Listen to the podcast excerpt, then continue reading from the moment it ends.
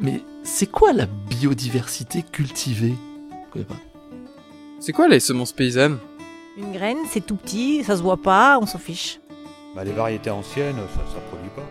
L'intérêt que je trouve à utiliser des semences paysannes, c'est que je peux les produire moi-même sur ma ferme et faire en sorte que mes légumes soient adaptés à mon terroir ensuite.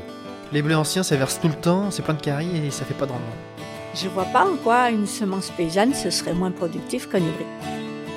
Vous avez déjà entendu ce genre de choses et vous ne savez pas ce qui est vrai dans tout ça Vous vous intéressez aux semences paysannes mais ça vous paraît un sujet vaste et complexe Alors bienvenue dans Cultiver la biodiversité, le podcast qui vous dit pourquoi la biodiversité, c'est un trésor à cultiver?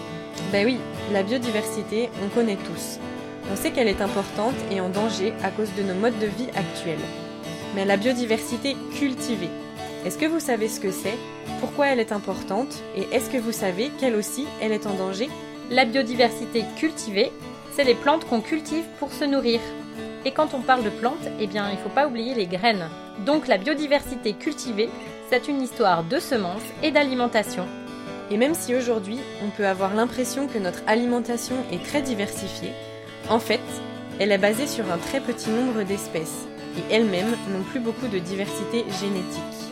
Mais heureusement, de plus en plus de personnes s'organisent pour la sauver et la remettre dans les champs et les assiettes.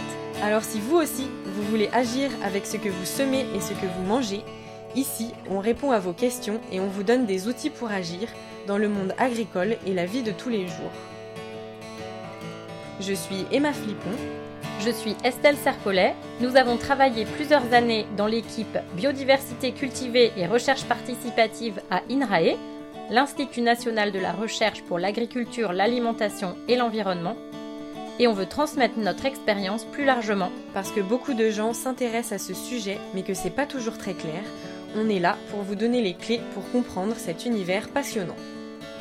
Dans ce podcast, on vous parle de biodiversité cultivée sous toutes ses coutures et on donne aussi la parole à ceux qui la cultivent, la transforment, l'étudient et la mangent parce que c'est une aventure collective et motivante. Alors, à bientôt dans Cultiver la biodiversité. Retrouvez-nous sur votre plateforme de podcast préférée.